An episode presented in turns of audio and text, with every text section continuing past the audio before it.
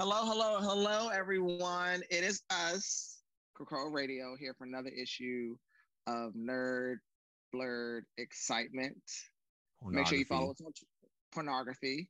Make sure you follow us on Twitter at Hello KRK Radio. And it is me, your fabulous host, you know, the embassy, I'm sorry, emissary of uh, Table Nights, Just X Henry, and my fellow co-host, Black Word. It's me, the presence of Table Dusk. You know, they might tell you I have one specific job, but I have every goddamn job. Don't let anyone tell you otherwise. I run so many different aspects. Without art, history, and culture and the law, what society? What society? Exactly. Thank you. Watch your mouths. Also, you, you and your poets. Yes, Right. me and my fucking poets. You know who was opponent poet? Hmm? Maya Angelou, Langston Hughes. Langston Hughes, the most powerful homosexual in the world. Know your place, know your role. Okay. All right. Uh somebody's filling their oath today, Gia Gunn. Um, also our regent who just is celebrating a birthday, our Aquarius God. We love him so much. The peacemaker, Gwen Galvante. We love you, What's up, baby. Ta- What's up? Thank you. Love you too. Table day in here, feeling good. Oh my goodness, we're getting close to 30. Another year. I'm excited. Wait, This you shit not wait, wait, you still in your 20s? Mm-hmm. What's wrong with that? okay. Hold on, bitch. I'm, I'm sorry. See, see, see, see, see, the, see, see, see, see the, see the spirit of evil is inside.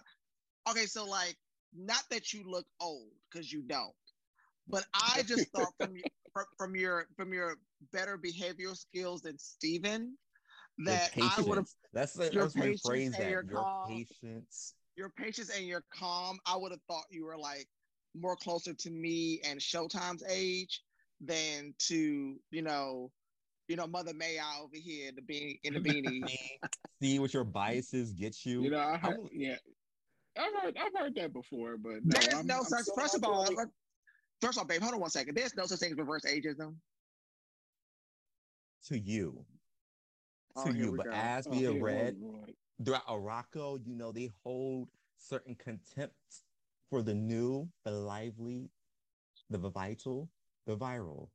You know? And our final host from um, Table Dawn. Yes, I favor. I, Is- I, yes, the le- I'm sorry. Excuse me. Excuse me. I'm sorry. Um, and our final host, um, the Omega Top himself, the legend, um, the hereafter, uh, eternity and infinity, Doctor Showtime. Act like I never left, bitch. Yesterday, I should have heard how Showtime came in earlier today. It was Mhm. wonderful. Got me hot and bothered. I was like, oh my God. Stephen over there with his man. poets and his historians. Mhm. And, And I historians am the all table of victory. baby. The table of victory. All right. So we're clear. There's a there's a there's diamonds between Stephen's legs. Is that what Maya, Maya Angelou said? A gold mine, a, a milk farm. What you got between your legs? Uh, There's sewage. a milk farm. There's a milk farm between my legs.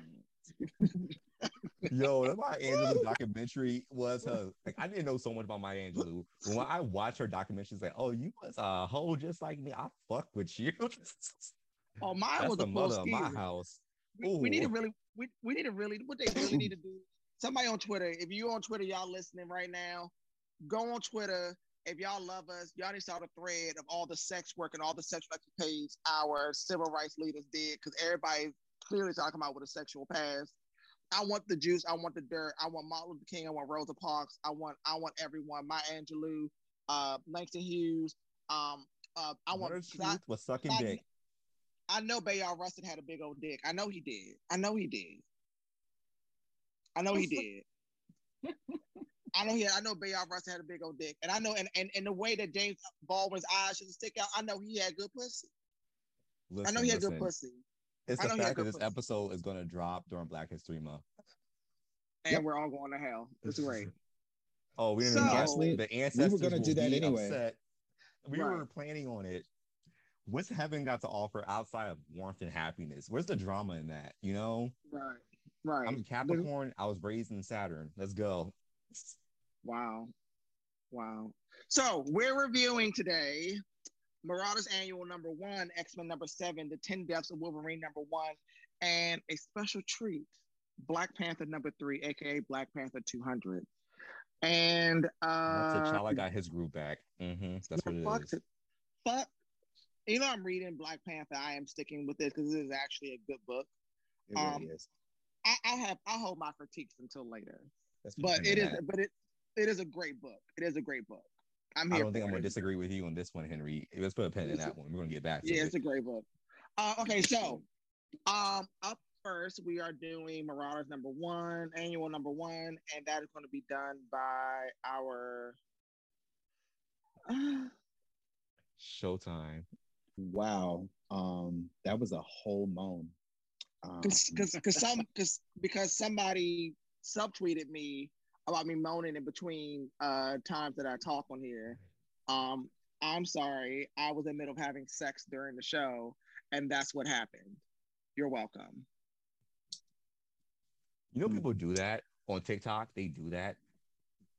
They're getting like their shit tossed in the middle of a live as, as they're reading a book and they're doing their best. It's a whole thing. I'm writing about it later, but you know, I just want to point out that that shit happens.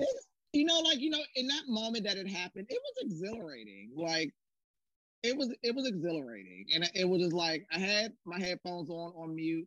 I was riding riding dick, and it was good. I mean, sadly, me and that person no longer dating, but you know, it was great. I did enjoy that moment. Oh yeah, I Henry Single, Henry Single ready to mingle. If you got if you got a I- heavy penis, DM me. Just ex Henry, thanks. I appreciated that you shared that moment with us. You're It was welcome. really I- sh- bonding. Um, wow. Go ahead, Showtime. It's, it's your show. All right, Marauders Annual. so the cover of Marauders Annual has Daken, Psylocke, Kate Pryde, and some new character that we will be introduced during this issue. Introduced to during this issue. So we open up with uh, Daken in Connecticut, um, in a big ass hole in the middle of a field, wearing what looks like his Wolverine mask, sort of. It's very confusing why he's wearing a mask. Um, but in this pit that he has dug, um, he discovers a mutant graveyard. So it is the uh, deceased, bo- it is the decomposed bodies of the Morlocks um, in the middle of suburbia. And then while he is standing in this pit, um, it basically explodes what looks like either lava or melted uh, metal of some form all over him um, to sort of counter his um, ability to heal because it's eating away at him faster than he's able to heal. Uh, and we uh, then pan over to Bishop and Kate Pryde standing in front of the very fucking destroyed Marauder yacht. Um, and they're uh, discussing their plans moving forward with the Hellfire Club, um, what they're going to do with the team that they're going to build. Um, and then uh, it is suggested that uh, they just go steal um, Emma's uh, boat. Uh, so then they go to start recruiting their team. Kate Pryde approaches uh, Kwannon Psylocke to uh, join the team um, to sort of help her get past her grief. Uh, then they go, then Bishop, while she's doing that, Bishop is recruiting Tempo, um, who is on a date with, is this a date or is she just talking to a former teammate? I don't know. It looks like a date to me. Um, she's on a date with a woman, um, and she's sort of fast forwarding through uh, the conversation that, that she's having with her, um, using her powers just so that she doesn't have to actually listen to what they're talking about. Uh, Bishop comes through and is like, "Hey, girl, you want to join us? Let's get it popping." Um, uh, what's her name? Uh, Psylocke comes with Kate uh, to the boneyard uh, to Daken's room to sort of figure out um, any clues that may uh, lead them to where uh, he was last seen. Um, then Tempo and Bishop are now trying to recruit Aurora, who is being a cop as per usual, um, and uh, scaring off uh, humans that uh, are terrorizing people. Um, then we do a uh, we get to a data page that goes through the investigative report by Daken.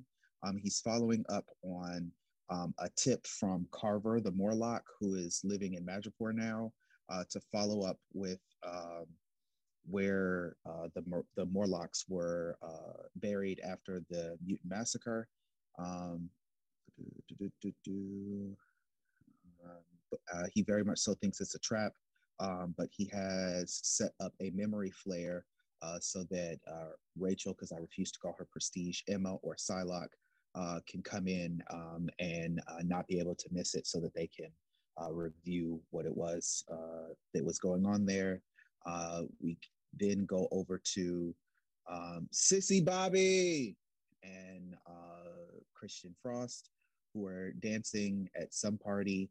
Um, it's appearingly, and we see Somnus, the first appearance of Somnus in a ongoing book. Um, at the party, um, and we discover that he is actually controlling uh, Sissy Bobby and uh, Christian Frost's dreams while they are all three in a hot tub. Um, Kate and Aurora uh, in, then invite Somnus to join the new Marauders team. Um, and then he stands there basically with his dick out, um, showing off because he's um, apparently well endowed. Um, we get back over to Daken, who has been captured by um, some mysterious group of people and some big nigga who looks like a demon. Um, and they have him on an X crucifix, which is um, very racist and very triggering. Um, Brimstone Love is the demon thing that we are introduced to here, um, who is putting on a performance of sorts um, to try to rile up uh, the folks of this town into uh, hating mutants. And we see Carver is amongst them in the crowd. I don't remember what Carver's powers were, but we'll get back to that later. Um, we see uh, the new Marauders team that have all the people that I mentioned earlier um, have arrived at the the uh, hole in the ground that uh, Daken was at earlier that has since been covered up, and that they use all of their powers um, to sort of uh, go back through and do the thing that X Factor used to be doing um, to investigate uh, what happened to Daken because they were able to trace back his um, trace back his uh, clues back to that location. Um, they then we get back over to Daken being oh okay this is what Carver's powers are. This lets you know that I'm high and I'm forgetful. Um, so we uh, get back over to Daken and Carver is literally carving up uh, using his powers um, and then assisting uh, Brimstone Love in uh, riling up the cl- the uh, crowd uh, to want to see him executed. Um, this big ass fucking demon nigga just keeps being ridiculous and stabs and cuts uh, up, being really bloody and violent. Um, and then he's there. Um, their issue is, fuck.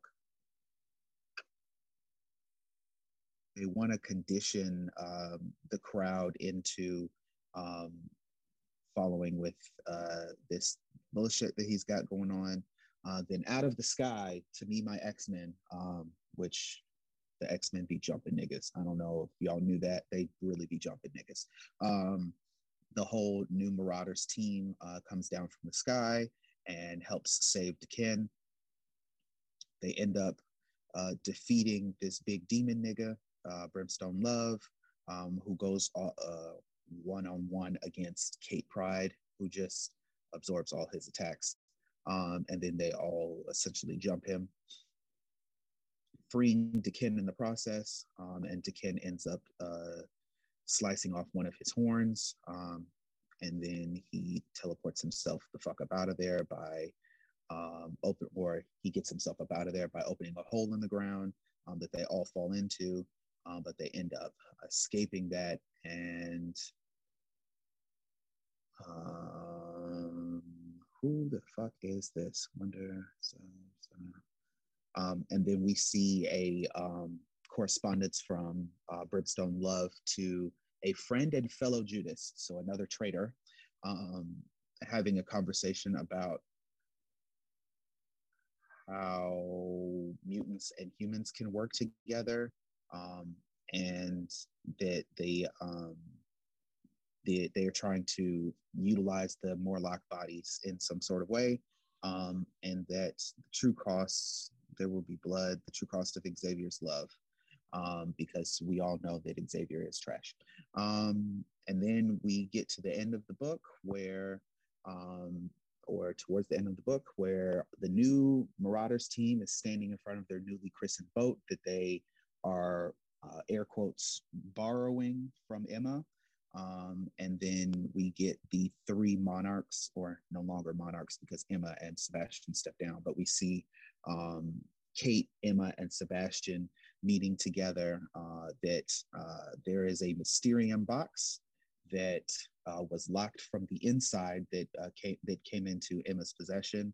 She hands it to uh, Kate to open because her powers would uniquely allow her to open it. She opens it, and it is essentially a treasure map that she wrote for herself that she sent back in time somehow. Um, and then we see, I'm sorry, we see that um, that is going to be the introduction of the new Marauders one that starts in April. Um, questions, comments, concerns, mostly rude comments. So let's get to those. Um, Do you think I know Iceman, Sissy Bobby is into group play like we all think he is? And is Somnus just Absolutely. running trains? Yes. Okay. So that was definitely what that Mhm. situation was. He was uh he was um he was definitely in the middle of an Eiffel Tower situation. Um Wow. yeah. Somnus Sissy Bobby and Christian bottom living. Frost are um, swingers and they have an open relationship. Um, they fully allow each other to engage with outside parties. I'm with it. Um, I like the new team. Uh, I think everybody's cute. Um, I will say two things. Brimstone Love is an old character that is not in usual X Men canon. He is actually Mm. from X Men 2099. Um, if you Mhm. actually Google Brimstone Love, he has he has a comic history going back to the 90s. Um, but when I saw him in Marauders, I was like, huh. And now I have questions: is if his character is is an eternal mutant, what external mutant like Apocalypse and the rest of them? Because he lives for a very long time and sires a bunch of children. So I don't know. And the theater pain thing is a whole thing in the future and everything. So like he's a big deal in X Men 2099. He's like their main antagonist. So this is strange seeing him now. Um, I am also wondering if that Mysterium box that Kate Pryde got was was one of those things that Emma picked up during the Hellfire Gala. Because we still don't know what she picked up then. And the box What says you- Pride on the outside of it. And Krakoan. So it's a thing that Mystique um bribed Emma with to get her to vote yes for Destiny. oh. Well, we never saw it, but I thought it was too. Also, the Mysterium box was what was inside the contents because it was like the civilization is like really old, right? That they got it from, and they said Yeah. this box is two billion years old. They're they, they're probably going to explain that soon. Like probably gonna get that the first issue of Marauders, hopefully. Um, but you never know what the time, the chronology situation when they explain shit. Just like you know, as we're about to see with some other comics today, they're taking their time with explaining what happened when. Um, I do enjoy it. It kind of makes it hard to speculate sometimes, um, and call shit a plot hole when they clearly just are taking their time with shit. But we'll see. Yeah, I guess we'll see because I'm really curious. Um, hope this isn't the last time we see Brimstone Love. Um, yeah, because he has a great power set. Um, he's basically a, uh, I believe a power kinetic, a geokinetic, and something else. He has Didn't they call him apocalypse a and geo- sinister a ge- Didn't they call him a geomancer or something? Yeah, yeah, because he can control. Uh, he's basically like magma, but not in the same way. But yeah, I, He's I magma, feel like but impressive. yeah. Oh yeah, Uh, impressive is really, yeah, really. yeah. Look how many times have we seen that Mm. power set? But even like Magma has that power set, but even the one dude Storm fought in the uh, Circle Perilous is still more impressive than Magma. so, what's his name? Volcanus or something? Something like that. She killed him, so now it's dead. Did she kill him? I don't think she killed him. I think he surrendered. He surrendered. Yeah, she hadn't killed I, anyone I, in the circle. I think she just flash freezed him. I don't think she. I don't know if she killed him. That just kills flat skins. It wouldn't kill an Arakkii. You know, that's why she likes Arakko so much. I still want to know what's going on with all this betrayal on Krakoa because this is this is getting out of control. This is like the ninth person, the ninth mutant. Getting and three of them sit on know? the council. Listen, no, it's a lot of drama. Just three. It's like five of them on the council. God damn. It's giving a lot of drama. That's why we stay in Arakko. Just like Storm. It's too much. It's too mm-hmm. much. We'll stay up here on Arakko because looks real ghetto over there on Earth. Truly, truly ghetto. Yeah, very um, ghetto. But Marauders wasn't that impressive to me, honestly, this week. It was some interesting concepts. When I found out he was an older character from 2099, I was more impressed because I feel like they don't lean into 2099 as much as they should. Not at all. Kind of but not even just across the X-Men landscape of what they're talking about in those stories, but also for me, it's um the new Sorcerer Supreme for that world, like the teen girl with the uh the bandana and shit. Like I liked her as a character. They never use her for anything. Um, that I think they should. We see Miguel every fucking where. He's never going to stop popping up. But I'm like so many different aspects of 2099 is not even discussed as a mutant future as much as like say a Days of Futures Past might be, or Age of Apocalypse might be, or Age of X Men might be. Yeah, I'm they, they really here, and I'm sorry. Go ahead.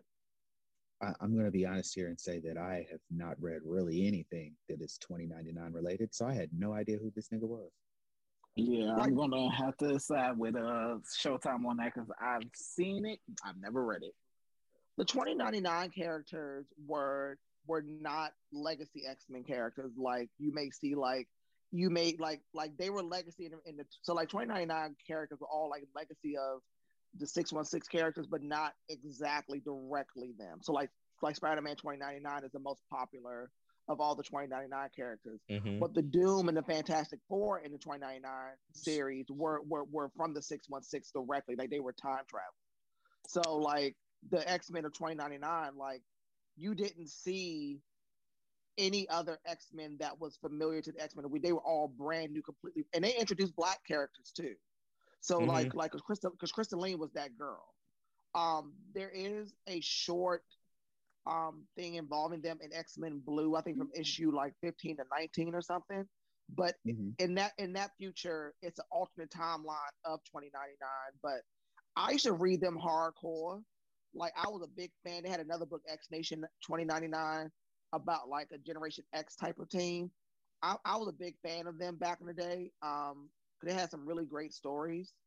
Um, it was like, like them, and also I forget the name of it, but it's like the it's the series. It's like the run that's very similar to 2099, but only like about 20 or so years in the future. Um, where Mary uh Parker was May oh, Parker was Spider Woman. MC, the MC2, the, MC, the MC2 yeah, the MC2 universe.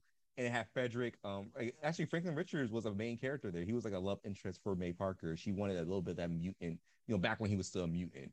But he was like right. Psylord was his code name and shit, and he's part of the Fantastic Four. Um, but that entire series, that entire run, there was also like mutants heavily impacted and heavily involved. But I don't yeah. think they did anything in terms of mutants are hated and feared. They were just superheroes now.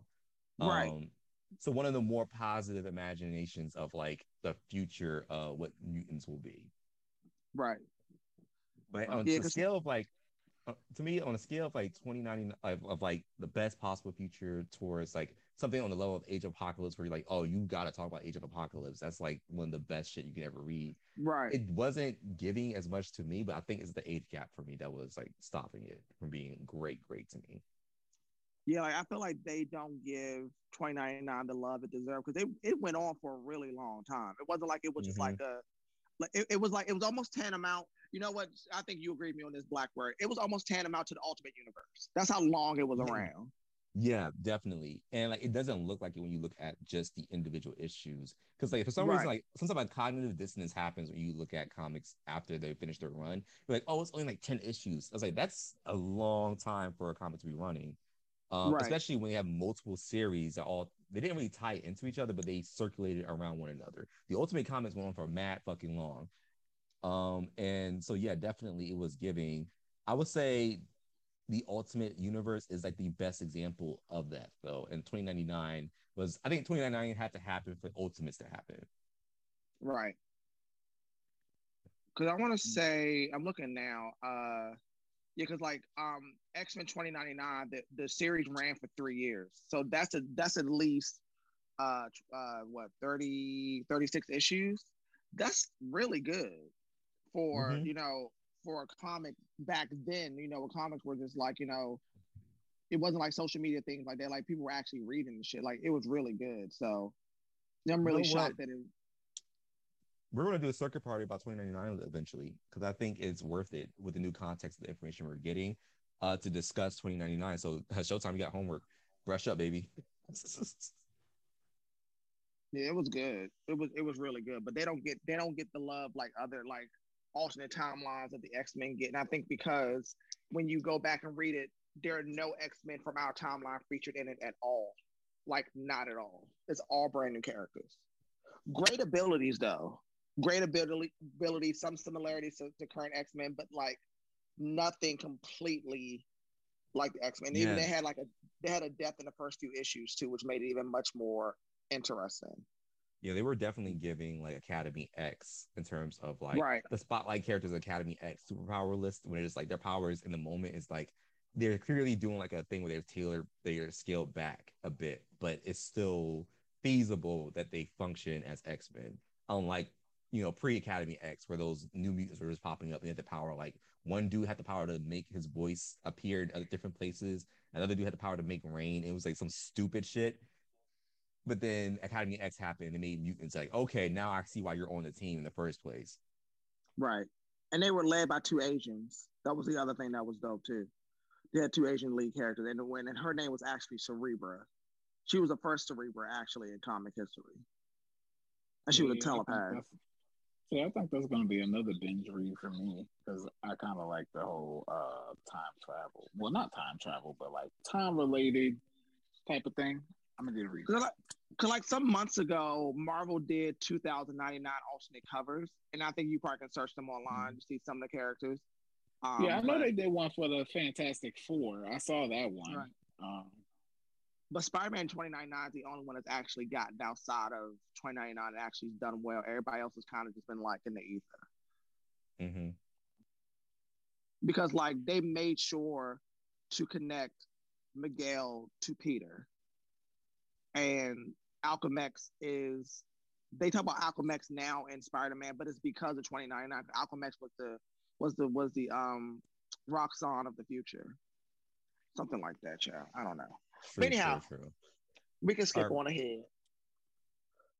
Okay, all right, all so, right. Oh, go ahead. Oh, baby, thank you. I love being being told I can talk whenever I want. Um, now that I have free reign of the podcast, hey y'all, there's gonna be some changes around here. All right, no, we're somebody hit mute on his microphone. Right, please. please turn mic. Can't mute please. me. I control the Zoom, babies. All right, so let's get into some X Men. Let's get into some drama of X. You know, the next phase of the X Men franchise. So we begin in New Jersey, of all places. Um, as the doctor, the good doctor who serves, you know, he got a new fit, so he feeling himself. He's feeling his oats and now he has a bunch of mutated, experimented um, beasts that he is talking to.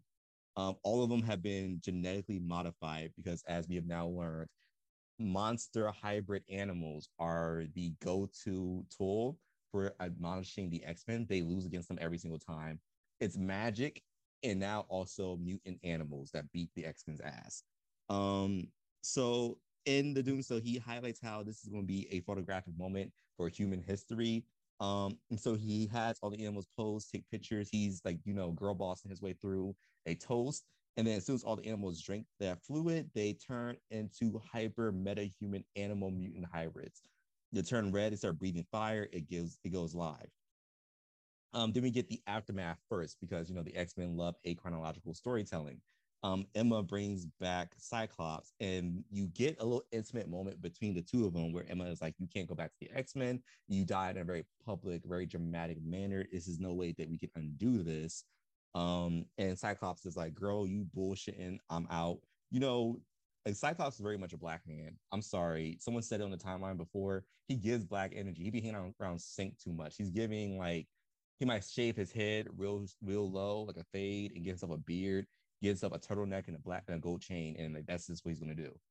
Um, Emma highlights and calls Mr. Carnation and, and Forge in so they can build him a new suit. They're about to introduce Captain Krakoa as a replacement for who um, Cyclops is about to do. Cyclops is not a person who's going to sit down and just not fight for the mutant kind, not fight as an X Men. As we learn later on, when he is asked what was the thing he said in his pitch to join the X Men, he basically just put his dick not only on the table but on the gala floor, let it unravel, let it wrap around the planet-sized X Men issue itself, and he said, "I am the X Men." Um, that's all he had to say, and clearly he was right. Um, we get a flashback to the subways of Manhattan where the monsters are going buck shit crazy wild, attacking anyone and everyone, um, including one particular black man who looks really fine. Is in the corner screaming "Run!" Um, the X Men come in and distinguishedly, like very, very specifically, it's only four of them. We got Synch, we got our favorite mutant Sunfire, we got Wolverine, and we got Cyke himself. Now, as soon as they land, they leap right into the shit. Uh, immediately, Cyclops highlights this equip because they have so little of the X Men with them that is no time for them to pull punches. And so he says, None of them are beyond get beyond us. And now, because we're shorthanded, I'm going to swing the big stick, which means that he pulled out his dick. Um, in doing so, he activates Optic Blast. It has one of the most bombastic displays of his power since AVX, um, or at least post AVX. Um, he does this really neat trick where he reminds everyone that his power also gives him an innate geometrical knowledge of where to fire and how his powers ricochet up shit. So he fires one blast, bounces off one mutant, goes into a stoplight, becomes like a magnifying glass, turns into three separate beams that then bounce off of three separate individual monsters that then hit about every other monster in his sight. So he hits with one shot at least uh seven different monsters. Um, and it is the most impressive shit I think I've ever seen Cyclops do. I think a lot of people have said that they're really tired of seeing Cyclops just do nothing but shoot laser beams. And this is one of the moments where I'm like, I want to see more of this from him. Um, we go from that in the blink of an eye, he changes the course of the battle um, to us seeing Synch swing on in from a vine. Um, and then he starts talking about the aforementioned um, situation where Ewing, or I'm sorry, Duggan highlights his knowledge of Black culture by having Synch says, "But where is the where where but where was the lie?" In regards to Cyclops saying, "I am the X Men," he highlights how kind of sanctimonious it was for him to say that. But truthfully, it is the most accurate statement. There is no X Men really without two people, one of them being Cyclops and the other one being Storm. Um, so we go from there to watching Wolverine square up against a orangutan monster um, but instead of killing it, she just screams at it and tells it to go away. And it does because it respects the higher predator in the hierarchy. Um, the kid tells him you should have killed it. Um, and then she just looks at him and says, How about you do your own killing? And I really respect Laura for seeing that answer because I'm really happy as far as far as she's gotten from her X23 days to now where she just doesn't want to kill people if she can help it. Um, from there, we get a close up glimpse of Dr. Stasis kind of monitoring the situation. We haven't seen his face, but I'm willing to bet I know who Dr. Stasis is based off of old X Men comics. Um, I have my theories, but to wait on that for a little bit. Shiro goes up at the monsters and he wants to cut his shit because Sunfire wants to play too. He just got his ass beat by Fei Long, so you know he's feeling a little, a little slighted. Fires off a fire blast, and he doesn't know that these creatures have been modified to directly counter his ability. So when his fire meets them, they erupt into a larger flame, even though he didn't hit them that hard. Um, and it consumes the entire project building, which is another moment I want to say I feel like as the XCOM is reaching into national news, not just in New York with that fire of the apartment complex, but also in Philadelphia. Um, there has been two wildfires that broke out and killed many people tra- tragically. Um, either that's one of an accidental thing with Duggan or intentional. But so far, as we've learned with the X Men run, there are some intentional, straight from the headlines moments that they pull from. Um, so we go from that to Synch and Sunfire linking up. Um, in the moment when I saw this, I thought that Synch was tapping into Sunfire's power because that's the most obvious thing to see happen here. Um, if the building's on fire, you would think Sunfire is going to use its ability to absorb the heat or something. No, in this moment, his eyes turn pink. He gets a pink aura, which is traditionally associated with Jean Grey's telekinesis. Um, and in one moment, they divide. Shiro goes and rescues the aforementioned civilians in the building, and and Synch actually consumes every loose strand of flame, forms it into a dome, and extinguishes it in one one moment. And then, in typical Jean Grey fashion, because you know Synch doesn't just get their powers, he gets their weaknesses. He faints, quite literally exactly like she does in X Men the animated series. Duggan, you are a troll. Thank you. Um, he says while writing he passes out faints. He doesn't say Scott's name, which I'm going to criticize Duggan for. He should say Scott and then pass out. That's how that works. But you know, I'm just an expert like that. Um, and then with that, the monkey tiger thing attacks a baby, um, snatches out the stroller from a white woman. That's not what you do. That's how you get charges pressed against you. Um, Cyclops steps forward. Um, he says, Never will he step out of the way of anyone in danger. He says, Gently hand over the baby. And then the tiger says, What the pup catch? Cyclops, being the hero that he is, because he's not a cop, he's a civil servant. Fuck you, Captain America. Catches the baby and takes the blow so that the baby doesn't have to. Um, he starts bleeding profusely and he falls to the ground. And from there, Dr. Stasis steps in, lets him know the wound isn't fatal, and then he slits his throat so that it is. Um, he tells Cyclops exactly where to find him because he's testing the limits of the resurrection protocols. And Cyclops then dies and he forgets everything. And then from there, Jumbo Carnation and Forge declare from their votes that now um, Captain Krakoa must exist if Cyclops was to return to the team. Um, and then Cyclops surveys the council and they're ruling over the X Men, even though that's the exact opposite of what they've ever intended to happen um, and states for the first time that they now have enemies of the council. They have a war on two fronts against the outside world, against Krakoa's leading body itself. Um, and then we get a shot of Jean asking if he would imply that she would wipe someone's memory in that manner. Um, I don't know why she's acting surprised. That is definitely something she would do. That's not like a far stretching thing. I know she prefers to steal information from people's heads, but you know, let's be honest about the shit that she's done in the past. From there, we get a no. It's quite clear he's talking about Emma Frost. And there seems to be like a us versus them situation, which I know is not good for their relationship. Um, and Dr. Stasis then steps forward, surveys his actions, and then we get the medical report based on Synch's mutant gift, which now puts him where Storm used to be as a potential Omega level mutant.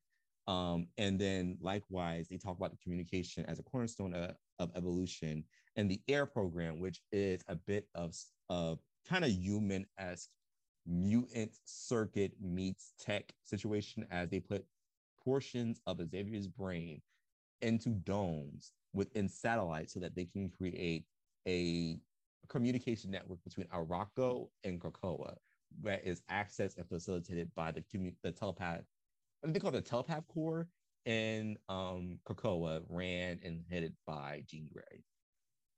And then we get to the end of what is a 10 out of 10 issue from Duggan and the X Men staff. Thank you. Thoughts, concerns, accusations, um, ideas, um, hot and horny expressions.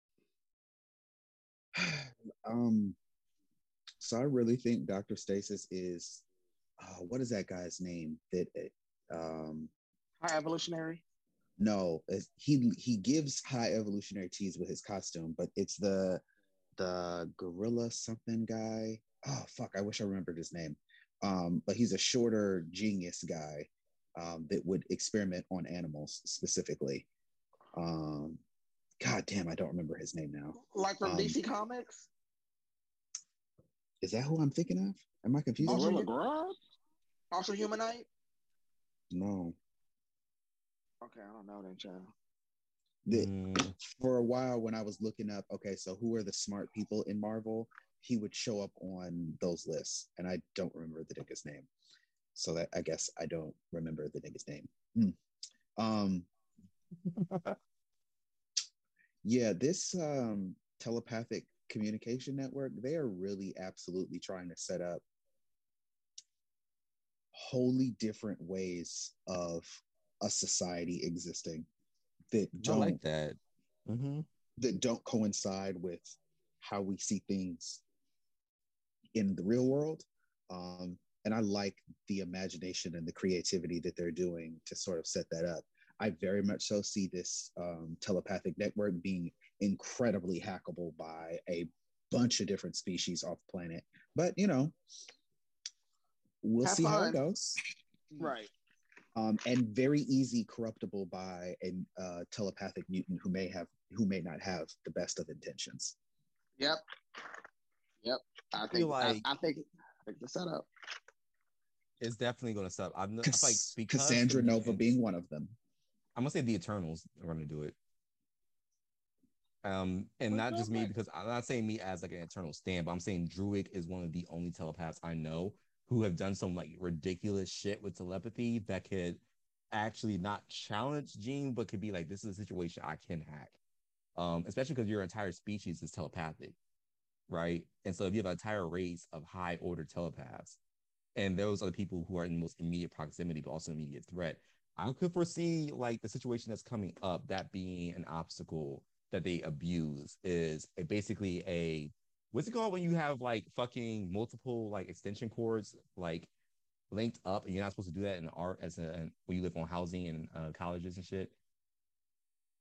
Like a power strip. Um, Yeah, it's like a power strip and you plug into a wall, but you make multiple of them together. Dumb. It's dumb. It's hella flammable. You can die from that. It's not like it's a small percent chance. That's like a double digit odd of that shit short circuiting burning down your house. But people do it. But that's basically what's going on there is that you have basically a hopscotch version of the most powerful brain on the planet capable of facilitating some shit like that and like eight satellites across the board. Druig can hack that. Druig is like the highest order telepath in the entire Eternals race. He can do that. So But It's just very- I would also, sorry, I, I- I would also think that they would know better, considering the fact that Xavier's brain has been stolen before Right. by Red Right. Skull. So Mm-hmm. I figured that they would take some other type of measure, even if they wanted to come up with some type of telepathic network to communicate.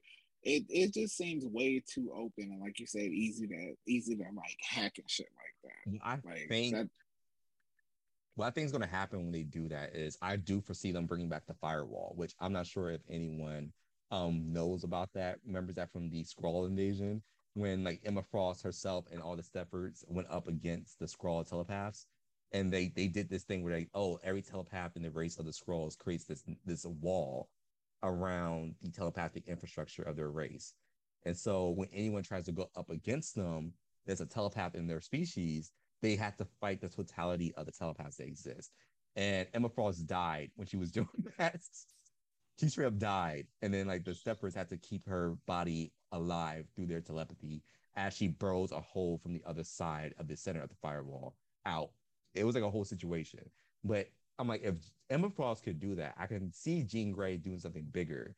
Um, but at the same time, I'm like, entire race of telepaths, like the Eternals, I'm like, that's going to be an issue. Um, it's an interesting idea, though. I really am, I really do fuck with it. Who I think Dr. Stasis is, is I'm not sure if anyone remembers this dude from the Astonishing X-Men, especially from the Satan that is Joss Whedon's run, but he did make him. His name is Kaga or Kaga, and he created the Bio Sentinels. Huh? Hmm. He was the dude who was born a quote unquote mutant, but he wasn't an actual like X gene mutant. He was like a descendant of the bombing of Hiroshima.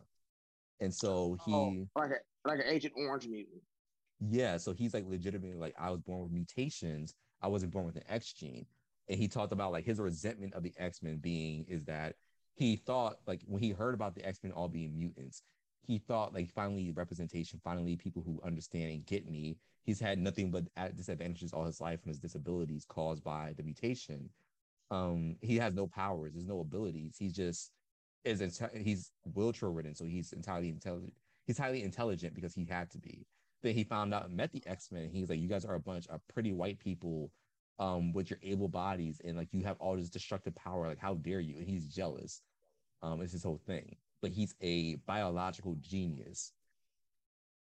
Um, hmm. and he terrorized. He beat the X Men's ass like up and down.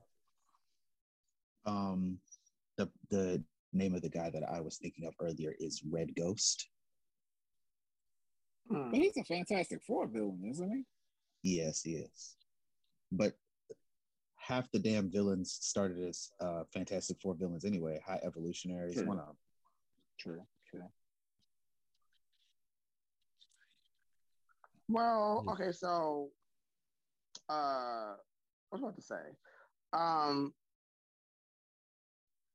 Dr. Stasis is a really fucked up individual because he's a methodical villain. And for him to actually go like like Dr. Stasis is giving me Bat Batman level like actual critical thinking because like to set up Cyclops' death to make sure that he's out of the picture.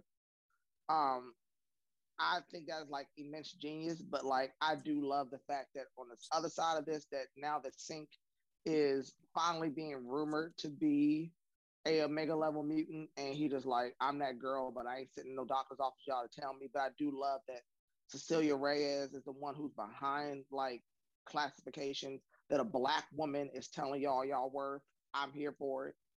Mm-hmm. um what else was in this issue that was really good?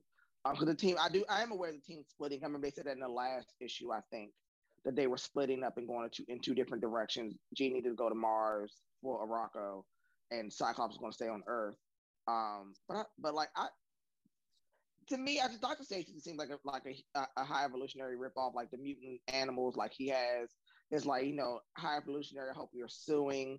Hope Luminous is at your door with a subpoena. Like I just, I, I, am here for Doctor Stasis. Doctor Stasis's villainy, but I just don't like the likeness to the high evolutionary. I think that's just kind of weird to me.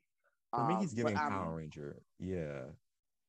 Yeah, he's like he's, he's like he's like a real super villain. Like I like that. Like he's not like like like a.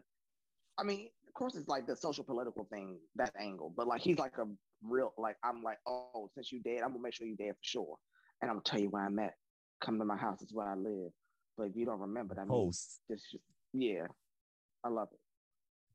I like him. I do. I'm like I mm-hmm. double down. I just looked up Kaga's Wikipedia page again just to refresh myself all the shit he does his whole thing is literally bioengineering monsters.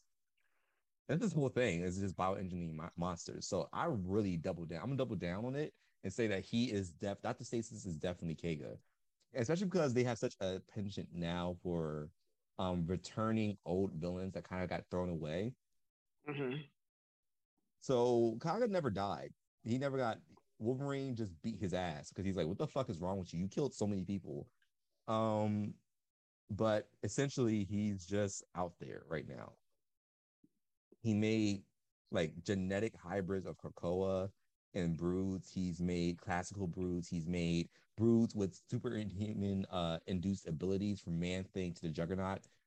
Like he's done a bunch of shit so that even working with the high evolutionary, it makes sense, but it also makes sense why they're hiding his face um in general. Hmm. Hmm. As long as it's not another fucking version of Kang, even though I love Kang as a character, stop giving us 800 different versions of Kang, please. Right. This is true. So uh, we can slide it over to the next lovely book. Oh, which is me. Hello, mm-hmm. it's me. so we are. I'm about to do. Uh, you know, the ten deaths of Wolverine. This is going to be great. This is going to be lovely. All right, so here we go. Ten deaths of Wolverine. I like to shout out and say that this is not an a this is not a Wolverine book. This is lovely. So it opens up with Wolf. Oh, I'm sorry, wrong, loud and wrong. It opens up with Moira MacTaggert freshly running through the gate right after uh Inferno when she's escaping from Mystique um, Moira is running and running for her life. She's just like, I get the fuck away from here. Mystique is trying to kill me. I don't know what's going on. And they throw her and, and they basically send her through a gate that ends up putting her in Scotland. She's in Scotland. She uh, is running for her life. She runs into a truck and she hijacks this truck from this guy, and she drives herself all the way to Kenrose Keep or Kenrose Estate. Yeah, Kenrose Estate, where basically her life started. She finds the irony of like you know her end is her beginning. Um, she starts coughing and she looks down. She's coughed blood into her hand, and she's not really sure what exactly is going on. Um, she, uh, we cut to a data page of something uh, that we can skip. Um, and then we then we switch over to the, the the Green Lagoon with Black Tom Cassidy, and Black Tom Cassidy like something is wrong, child. Like something is wrong. I don't know what's wrong, but something's wrong. I, I can't figure it. And, and like something's wrong with my drink. And Blob like, sis, nobody fuck up your drink, sis. I've been doing this shit for 22 years. You can't tell me how to make a good fucking drink. Look at me, bitch. You look like I know how to make a drink. I don't make a drink. Cut it out. But then he realizes that it's something with Krakoa. So he runs outside to check and see what's going on. And like, you know, shit is moving. He's just like, you know, Krakoa does some wild shit of moving some shit around from time to time, but generally it's never this crazy. But something is really going on. And out of the ground comes this this rock formation coming in this green goo, and no one knows what it is. So we switch back to Mora. Mora's in the hospital um, with Jane Foster and finds that Mora has cancer all of a sudden, which I find really interesting and really sad at the same time for her to lose her abilities, for her to just get cancer. And I think it's really strange that all the lives that she lived, she's never dealt with a ca- cancer diagnosis. So I could probably surmise that her abilities were, were also giving her um, an increased immune system where she wouldn't get sick in that parameter. Um, so Jane Foster trying to tell her what's going on. Nurse walks in and is like, you know, um, I'll take care of her. You go ahead. They need you down the morgue, uh, Dr. Foster. Come to find out that the nurse is actually Mystique, which is some wild shit. Um, if you there is a limited series of X Men called Man- Manifest Destiny when they first when they moved when they moved uh, to the West Coast, and there's this sub story with Mystique chasing the fuck out of Sissy Bobby and trying to kill him or whatever the fuck she was trying to do because they, they had dated at some point. It's a wild story but I know that Mystique can be relentless. So basically, she tried like Mystique is like, I got you, I'm gonna kill you, blah blah blah. And Mora's like, you know, how can you? I thought it said no, don't kill humans. You know, like, you know, y'all don't kill humans no more. And she was like, oh, just like that, just because you think you're not a mutant. It's like, um, you know, I still, she still want to give her that work. Um, Mora throws a bunch of dirty syringes at her ass. I don't blame her. I would do the same thing. But then luckily, uh, Jane Foster transforms into Valkyrie, jumps in, tries to save Mora. Um, Mora basically jumps out of the fucking window, and then we switch back to Black Tom Cassidy outside of this thing with green vines and gunk all over it. And then as soon as he steps out, it is a Wolverine claw, but it's like techno organic, so it must be the phalanx. And we're really confused about what's going on. But Black Tom Cassidy is now dead. Um, we switch back to the hospital. Morris jumped out of the hop, jumped out, and then somebody positively identifies her um, on TV that she is identified as uh, a award-winning geneticist and associate of Charles Xavier and been missing and presumed deceased. Um, so now the CIA and XDS are involved, and Dolores Ramirez is trying to figure out all right, what's T? What's going on? What's this shit is? So like, Mora is literally running through New Newark, New Jersey, trying to lay low, and so she's hiding and like you know going through places. She cuts her hair, dyes it, um, cute little new look here for niece. Um, and then we switch back to the no place where Mora was, and I guess that Wolverine phalanx looking dude is like sniffing around for her, but doesn't find anything. So now Mora's in plain clothes, like a cop as she is and she's walking around trying to hide, even though she has this obvious techno organic arm. You know, weird, but no one really notices. But then, um, so the CIA is looking for her. They're stopping every long-haired brunette white woman, which is fair, um, because brunette uh, white women are dangerous. Um, and you know, she is sneaking around, and then she runs into this place called Epiphany, which is, which I'm gathering is some comparison to like Apple or like Microsoft or some like big tech company. Um, and then they're engaging, but like, um, it's really awkward. Morgan gets caught, and then well, she thinks she got caught. Well, she did get caught, and then she Molly walks the cop, snatches his gun, shoots everybody in the fucking room pretty much. Carjacks somebody, hijacks a bike. Mora's on a mission. Barry Kill Bill, happy for sis.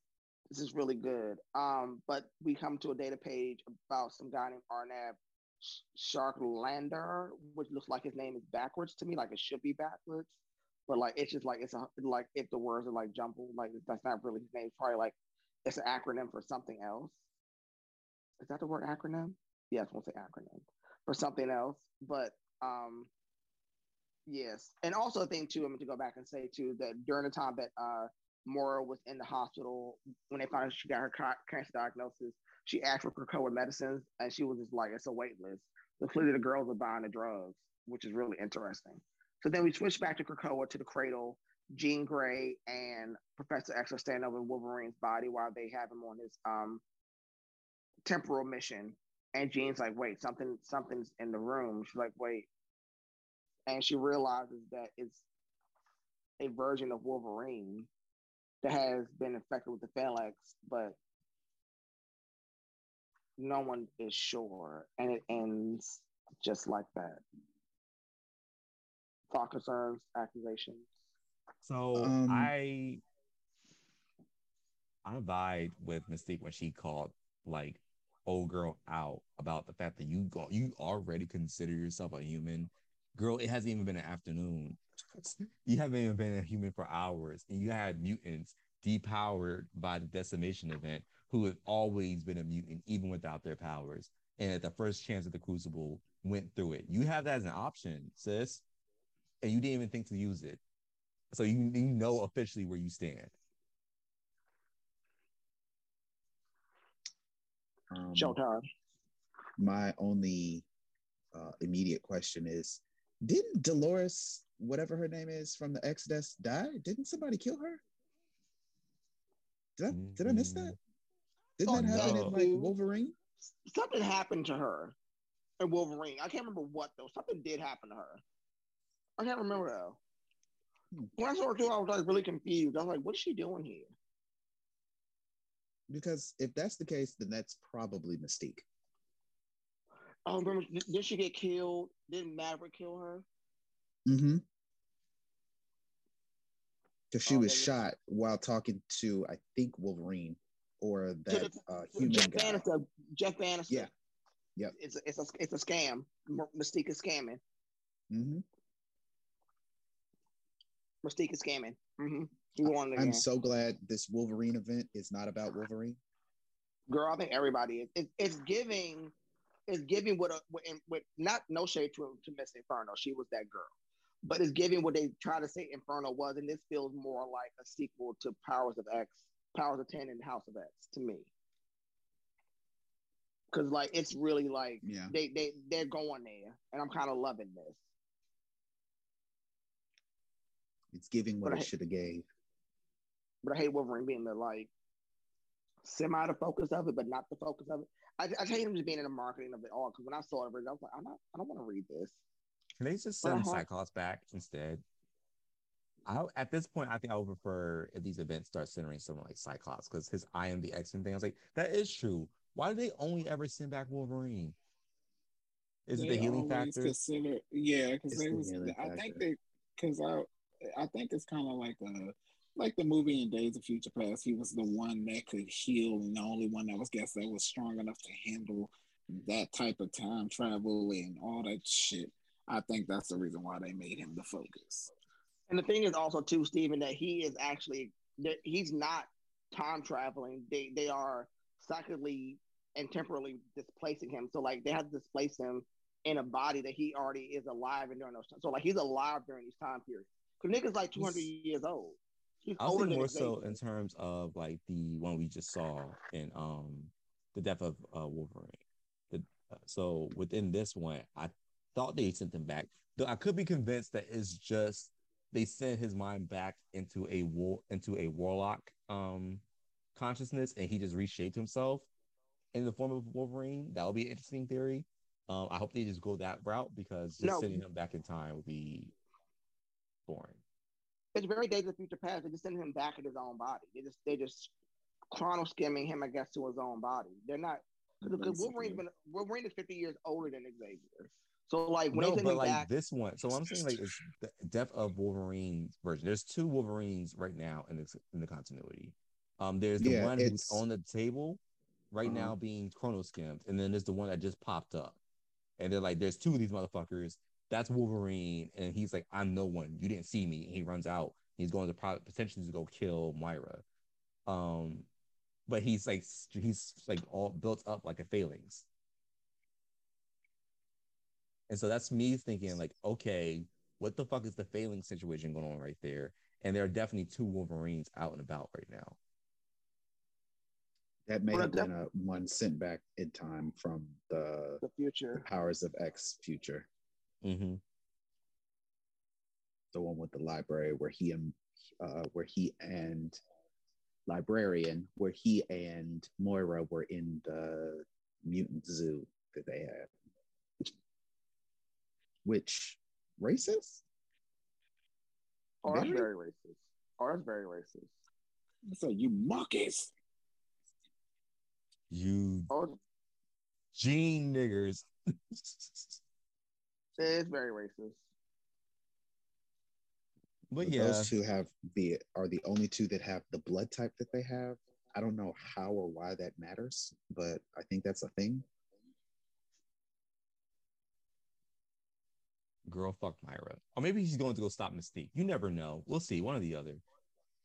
One or the other. Don't don't stop Mystique. Let let Moira die because then you lock in that we keep the Krakoan era forever, and we never get to lose this. This is fantastic. I think that's the thing that might be they're arguing is that something about Myra needs to exist. We'll see. We, we're we're issue one. We'll see. Uh, also, we still don't know where Danger is. By the way, just FYI. I have no idea where she's that at. bitch. That girl was scrap metal.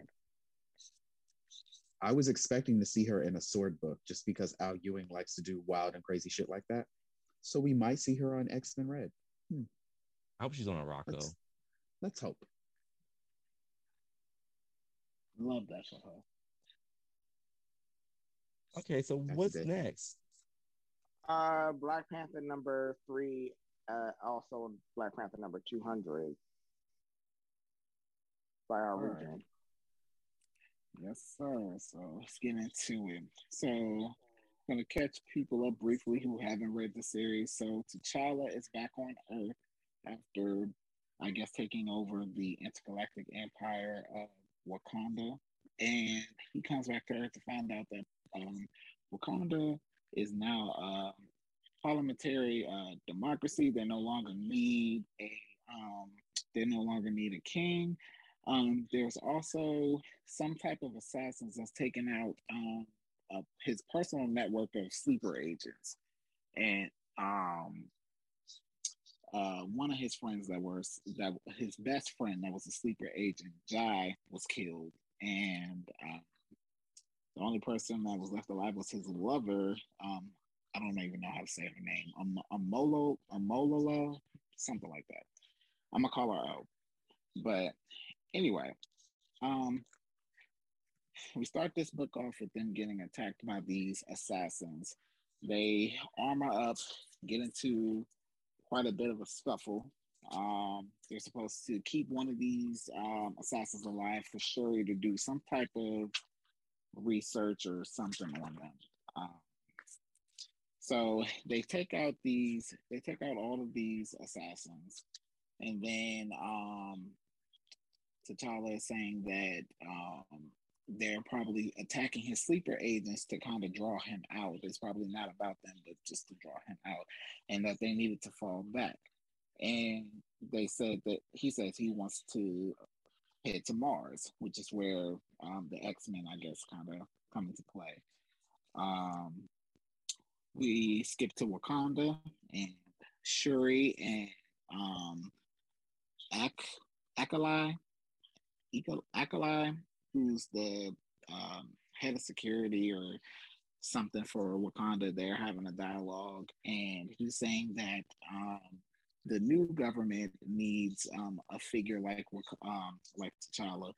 They need to bring him back, and um, Shuri's saying that she'll make sure that she um, expresses his um, concerns to T'Challa. Um, she contacts T'Challa, who's on this uh, spacecraft, and um, basically is telling him about um, the whole dialogue that was being had with him, with her and um, Akala. Um, she's asking about the assassin, if she, um, if they got um, captured the assassin to bring to her, and um, basically they T'Challa says that they failed in doing that and that they're um, basically headed to Mars. So we fast forward to um, Amolala and uh, T'Challa kind of have a discussion about his friend that passed and um, him being a sleeper agent and he had his own life. He was an architect um, he was happy, and she asked if he was happy, and it was just a bunch of uh, emotional, I guess, sentimental shit. Um, so we get to Wakanda, um, excuse me, we get to um, Arakko, and um, Amolala comments on how beautiful it is. Uh, T'Challa's like, yeah, that's cute. You know, they did a cute job with this. You know, whatever. You know, very like underhanded with the comment. That's just that's how it was written. that's just me. But um he's greeted by Storm, Gambit, um, Rogue, and Gentle. And um Gambit makes a comment that um well, first Storm says it's good to see you. They have their little introduction, and then Gambit says he wants to make sure that um, he wasn't coming to break her heart again. All that shit. So it's still, I guess, some kind of hostility there. Um, Gentle, he's saying that T'Challa's not welcome here. You know, he wasn't welcome in um, Wakanda, so why the fuck is he here? Um, uh, T'Challa said, "You left on your own. You know, I'm sorry if you felt unaccepted in Wakanda, but the truth is that's on you." And Gentle's like, "You know, you you know, do you know how they made me feel? And I felt I felt like a freak and a half breed you know, just feeling very rejected. Then the next thing you know, he, you know, is increasing his size. He lashes out. He backhands the shit out of T'Challa, and um, they have some sort of scuffle. He chokes him out. Storm intervenes. She's like, "Gentle, chill out. You know, this isn't you."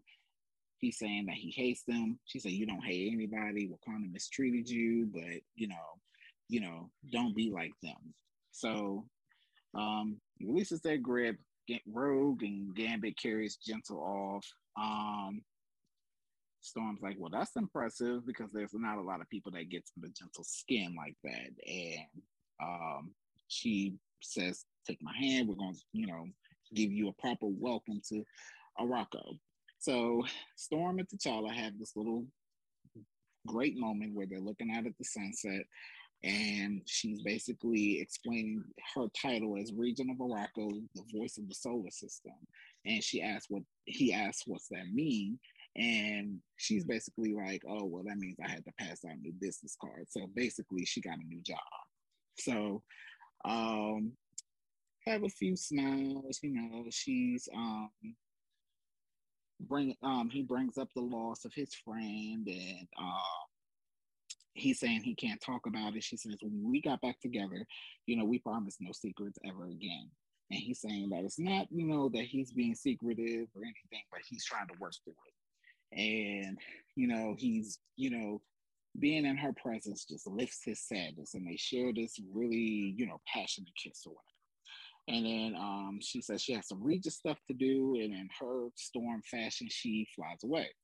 So Gentle walks up and he says that I, I hope I didn't hurt you in any type of way. And then T'Challa says, no, you had to make it look good. So they obviously planned this whole scuffle or whatever.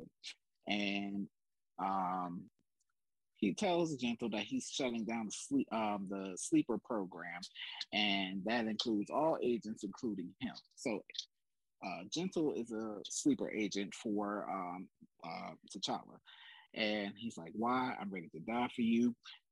And he explains to him that someone knows about the program, and um, basically, um, his you know explaining to him what happened how um, his best friend was murdered, all of that stuff.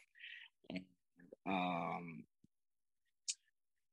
they end the book with um, both of them sharing some type of they share a big embrace. They have a big embrace. So they they hug and it's that's that's how the story ends. So it really wasn't much to this book as I thought it was going to be. We find out that um, Gentle is a sleeper agent. Storm and T'Challa had both worked through their issues and they're now a couple again, which I hope th- th- this is this is the last time we have to deal with this shit.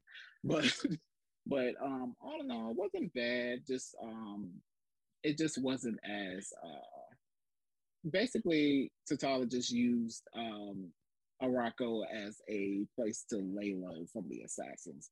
And that's basically all of it was. So thoughts, concerns, ideas, anything like that. So I was right. Black Panther is definitely an op. Um, and it's very much like people always just go like, "Oh, T'Challa would never turn his adopted son into a Splinter agent." I was like, he was a Splinter agent from his father, so like, I don't know why I think he'd be above it. Um, especially now how he acting after he was just, like, "Wow, you were a slave once. Get over it." Yeah, I didn't care for that because I'm like, with all the abuse that Gentle once has went through, now he's a fucking sleeper agent. I'm like, right? That's not, that's not how it was just very like I don't even I don't even know if I want to use the word counterintuitive, but yeah, like yes. it's just it's just it's just crazy because it's like I mean I get it, you know I guess he's somebody that you could trust, but also it's like you're not taking his trauma into consideration either, because you know even though Jean pulled that from him, you know in X Men Red, it's still the fact that you know he has that type of relationship with his family where he was basically abused. You know what i'm saying? Like you could pull the pain away but i mean you still have the memories you know what i'm saying? So right. like for him to be put in a situation like that i just don't feel like that's healthy and any i mean i'm not trying to sound like a psychologist but it doesn't seem healthy. On top of that you're lying to your ex-wife that you're now trying to get back with so you're again. starting off this relationship again under the guise of a lie because you're lying to her by omission mm-hmm. and forcing your uh, your adopted son or whatever to to also lie to her his adopted mother hmm hmm Hmm. It's just weird. It's just weird. Like you did all that work to get her back, just to do the same shit that caused your marriage to get annulled in the first place. That's what niggas do. Legit, he survived 12 years of slave situations to get back to Storm. Storm was his guiding light through that shit. I definitely appreciated Gambit rolling up like, "Hey, bruh, me fuck with, fuck with Storm if you want to. You won't just have her. I'm here too. I was like, respect. That's my that's good. Yeah, so people forget Gambit. Gambit is uh, Gambit is is that's the big brother right there. That's the big brother. Like ain't nobody fucking with her. Ain't nobody brother that that she kissed just once, just once. Just she twice, twice because mm. she did it randomly in X Men Gold, that horrible ass series for some fucking reason that was never brought up again, but it was twice. I didn't like it. I didn't like it. I don't like Gentle being a motherfucking double agent. I don't like that. I don't like. Mm-hmm. I, I, don't like. I don't like T'Challa and Storm being together. I don't like it. Like, and then and then like you know like you know like come on sis, you don't let him back in your house after you keep running from the law. That makes you an accessory. like come mm-hmm. on, like come on. That's that's like black woman one on one.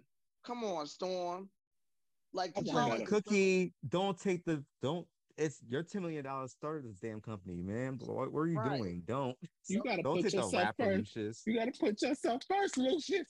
you gotta put this right, like for real. Like I just, I was like, girl, you let him back in, and then gentle to him being like, he's a he's a double agent. But I was like, girl, it's like Wakanda has never been there for gentle. We know that, but also this moment all. of Wakanda has never been there for Storm ever. I harp on that every single time.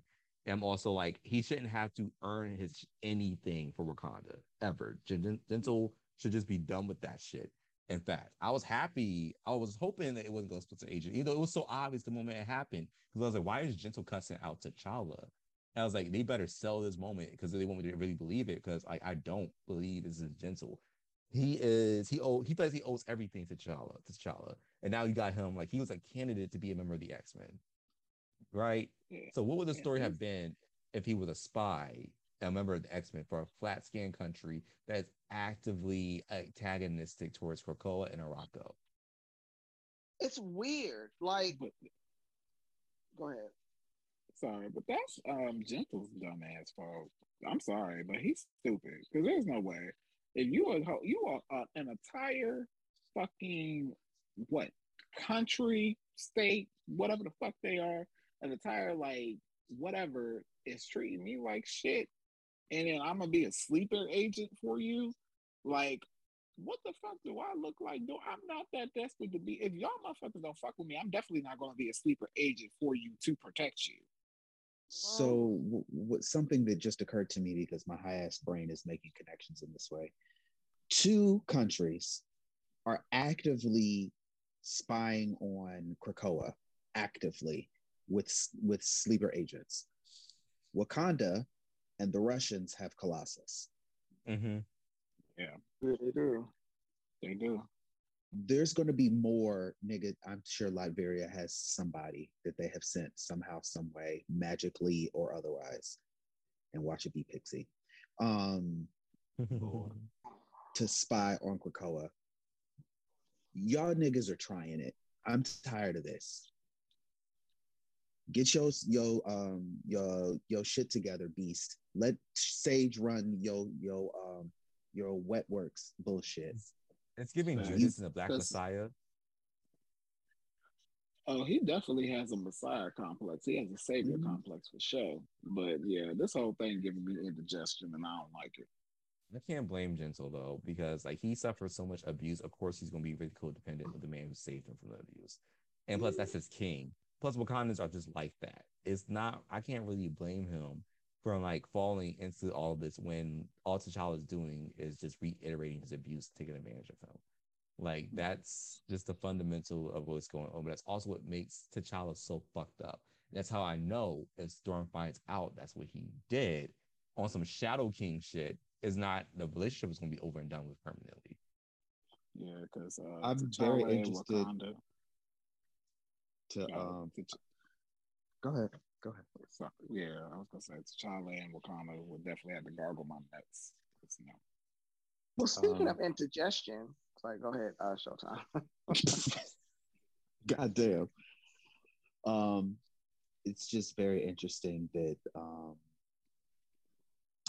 they're going to give us a uh, no i'm sorry. The piece that i was interested in is seeing the Wakandans that aren't interested in the the um the advanced technology living. They want to just live real mad simple lives, not be connected to all this bullshit and think that they're better than and holier than thou. Seeing how that plays a role in um, how Wakanda is going to appear to out, outside countries because this is now the first time that that group has been given any power in Wakanda. Yeah. It should be good. It should be great. I'm only going to, we're only going to ever bring up this situation in regards to Storm and Gentle. All right. So, everyone, I hope you're not getting used to talking about T'Challa because Wakanda hates mutants. And so that's just going to be, that's where the curtain falls. Um, hopefully, I know Gentle's going to appear again at least once, and Storm's going to appear again at least once. Um, so we're gonna have to be talking about it a bit more later. But for right now, I just know that you know, I'm not in love with this version of T'Challa, um, but I know why it exists and I respect its right to exist. Right. I just am not excited for the moment where he goes, I made so many mistakes. Oh my God, why was I so foolhardy? If only I had listened to this wonderful goddess, my ex wife. I was so. You're doing the same exact shit, bro. I kind of feel like T'Challa is a Wakandan podcaster. He probably sits around and he's just like, you know, Storm was a was a woman that could hand that had the right lock for my key. And as I know alpha that, male as I know that I know that lock wasn't all stretchy because she ain't got no kids. So I know she living right. Yeah, I feel like I feel like like T'Challa's a misogynist and dangerous. I'm not here for it. Fuck him. remember when he remember when how he talked to fucking Spectrum that one time? He's rude as fuck. I think I think I think people I think people need to I think people this is the problem. This you know what I just we're gonna talk about that woman. I'm gonna talk about that woman because I don't like her. Miss T'Challa, I don't like her. And this is my issue. I think people don't realize that imagine black people, and I and I and I say this with a grain of salt and, and not in a way that's disarming. Imagine black people living in a world where they did not experience colonial, colonialism and how empowered they may be and putting them in a room with people who are like them who have experienced colonial, colonialism. I think people don't realize, like, as great as Wakanda may appear to be fictionally, that there is a disconnect between Wakandan uh, black folks and non-Wakandan black folks. Mm-hmm. And I think that, like, in their exchanges, like, because I know good and goddamn well that T'Challa would not have spoken to a Okoye or a Dora Milaje like that. But you go outside of motherfucking country and start berating motherfucking black women who see I can't with him. I can't with I don't like that one. I don't like him. This is something like I'm him. waiting to discuss because I, I have like a lot of points. I don't like I don't like Black Panther or T'Challa. I like I like I like Ta-Nehisi Coates's uh, T'Challa. A yeah, lot. I, I can't. I can't. I can't. I can't. But since we're since we're continuing through terrible things, do you want to go to the circuit party? Yes, let's get started on the circuit party. Okay, okay. Are you ready? Are you fine? Are you sexy? Let's keep it that way. Welcome okay, to the we circuit have party. We have a disclaimer. We have a disclaimer. You chose this topic. I choose every one of the circuit parties. This is not a disclaimer moment. Everyone knows. Mm-mm. Not Dusk. Uh-uh. Vontae and I have have both uh picked one apiece. You have picked the circuit party, and I have I have given you the floor. This is the purview of Table Dusk, where the arts, culture, history, and law is overseen. That's all I'm saying. They when you when you assume someone had a circuit party, who do you think is going to do it? It's Table Dusk. Now, as I said, I have chosen. Girl, you hurry up. I got some ass to put on. So today's circuit party is about Judgment Day. That's why they're being assholes about it. So we're going to be discussing the revelation that has come that the X-Men will be taking part in Judgment Day, and racist as Druig, probably owned slaves, let's be honest, said to the face of the wider X-Men audience in a way that completely polarized everyone against the Eternals simultaneously we forgot some deviants. We never did anything about the mutants. So, thoughts, concerns, accusations. How do we feel about Judgment Day? What is our purview as a council regarding how we move in relationship with the Avengers and Eternals going to war? The Krakoans are like, I'm sorry, the mutants are like family. So when you come for Krakoa or Arakko, that's like coming for your brother or your sister. We can talk shit about them for all their issues and their fuck ups, but don't you dare bring your shit over here because we're gonna get you the fuck up out of our face. Don't come and, for our fucking mutants. At all. And um, the Avengers, and nobody asked them to do shit. Nobody need them to come over and put their two cents in shit. They always doing that shit. Nobody asked for y'all asses to come over and you know, oh, we heard we heard it was a disturbance. No, we don't need y'all top asses over here in mutant business. We need y'all to find something else to do. Y'all need to be worried about Thanos. Y'all need to be worried about some Infinity Stone out there that's been captured by some crazy ass supervillain. Why y'all in mutant business? This They got literally, the Phoenix over there for some Right. stupid ass reason. This letter, this literally better be like a team isolated book where it's just the X Men actual team, not because the thing, the thing that I that I don't like is that they still keep treating the X Men like they're not a nation. They are a nation of people, a nation. The Avengers is a team of of of, of contractors working together, trying to make it happen. The Eternals are some poor people that live out on in the galaxy somewhere. I don't know poor people. I don't speak poor. Um, but it's like outside of that, like the X, the, the Krakoans are a nation. Is are these the X Men or are these the these Krakoans? Because if it's the X Men, then I'm like, okay, this might be a little interesting, a team, a team situation. But but I tell you this, if it if it's like not all of them on one side against one thing, and if if Ikaris so much as blink as they look at anybody crazy, they are just call to say, uh, "Hey, Rocco's on the hotline. Do you want to do this?" Listen, you guys are so fucking rude. That's all I'm gonna say. You're saying there's some people out in fucking space. The Eternals are a country. They run a government. they have a whole government system. It might only be like a hundred of those motherfuckers, but still, still, still, Henry, give it respect. Res- respect is There are due. That's all There, I'm saying is just give them a little bit of respect. It's a tiny bit. Say, I can see this being an exciting battle between people who can actually look eye to eye with mutant kind and go, I see you, sis. And they turn around and say, I see you, sis, too. You got your little dress on. And then like they might not like each other. They don't gotta like each other, but you can keep it cordial. They can see each other across the aisle and give a little nod. They are a, a government to a galactic operation. They these niggas are between the Shi'ar Empire to Earth. Like, do they really want to do this? The Do y'all really Eternals want created to- their own planet. They uh they they literally they legitimately did that. They um terraformed the planet. That's how we got Thanos in the first place. Thanos is an Eternal. I know I don't is that mutants are an entire fucking network in itself. So Yeah, like, I don't know how I if it comes this. down to yeah, yeah. So if it comes down to like actual like combat and shit like that, it's like we have to remember that Ikaris contacted the X Men. They he called he rang their phone to help him combat some uh-huh. motherfuckers. You know what I'm saying? So if we want to be realistic about it, Ikaris and Eternal knows the capabilities of an X Men and know that they don't fuck around. See, and that's why I'm also like that because you know, with the Inhumans and the Avengers, they truthfully they underestimated the X Men when they went up against them. Ikaris went to them. He was about to go up against a team of Eternals by himself. He said, "Can y'all come help me out? I need backup. I can't be fighting these dudes by myself.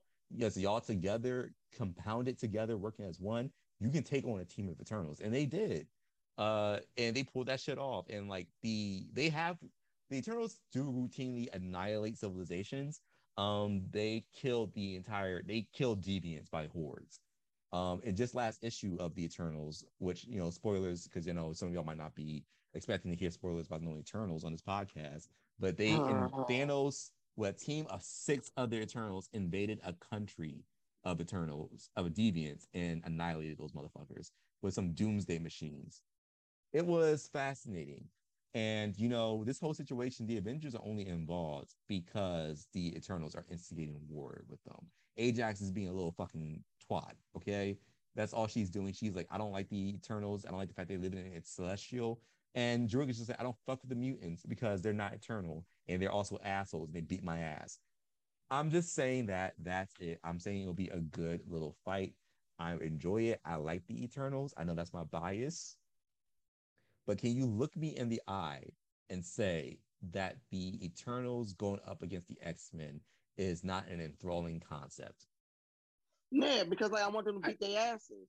Oh, sorry, that was Yeah, violent. I, yeah. I can't I can't sit there and say that it's not a interesting uh, concept to have the X Men and the Eternals go against one another, but at the same time, it's still a little random to me. I mean, I can understand Druig being a part of it, but I don't know. It's just it's just I, I just don't know how it's gonna turn out.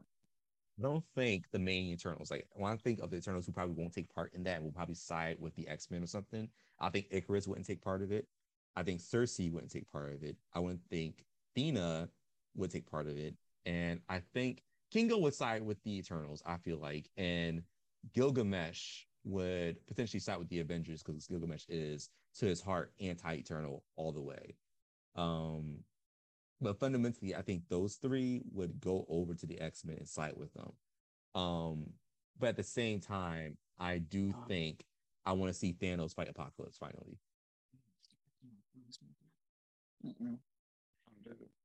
I want that to happen so bad. And see, this is off the awful part of me because I know that fight Thanos is going to win. I just want to see Genesis standing there watching her husband be mediocre and have to take over the fight. I want to see Gamora try to square up with uh, Isca the Unbeaten and get her ass beat.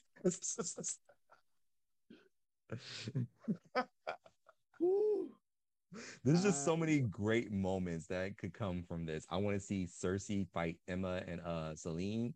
I want to see the I want to see the Horsemen of the Apocalypse face off against the Black Order.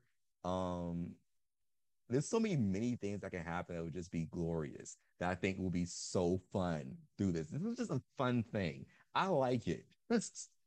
I like it. I think it will be completely entertaining to watch the the the fight. I really also want to see Storm get some more merits on her badge by facing off against Eternals. Because I think I do hopefully believe that the Eternals, the the female Eternals in particular, are of an equivalent to Storm on a power scaling thing. I was just mostly about to say because no, go ahead. Oh, I was just about to say because I know you had did like a thing on um, Twitter saying um, who do you think will win a fight like Storm and um, um, or Makkari and it was another person that was supposed to go against yeah. like yeah Ajax tag teaming her or whatever. Well, I don't know about Ajax, but I do know that Storm. I would like to see her go against Makkari just for the simple fact it's like her her senses when it comes to air is so like I want to see her reaction time to shit because Makkari ain't no slouch. And I think it'd be a good feat for Storm too if she went up against Makkari. It's just such a good thing, mostly also because they're the high priest of the Celestials. So I'm like the high priest going up against the goddess. I want to see it happen. Um, it would just be a very delicious moment. I do also, I think everyone keeps thinking about that moment in X3 where Storm had to fight that speedster who's basically wasn't she like supposed to be like who was, was supposed to be? It was, it was Callisto. It was Callisto. Ill. Yeah.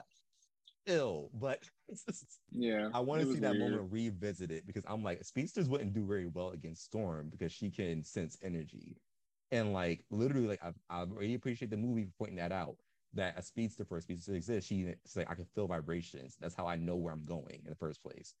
Storm does the same shit. Storm like literally senses the disruption in the air.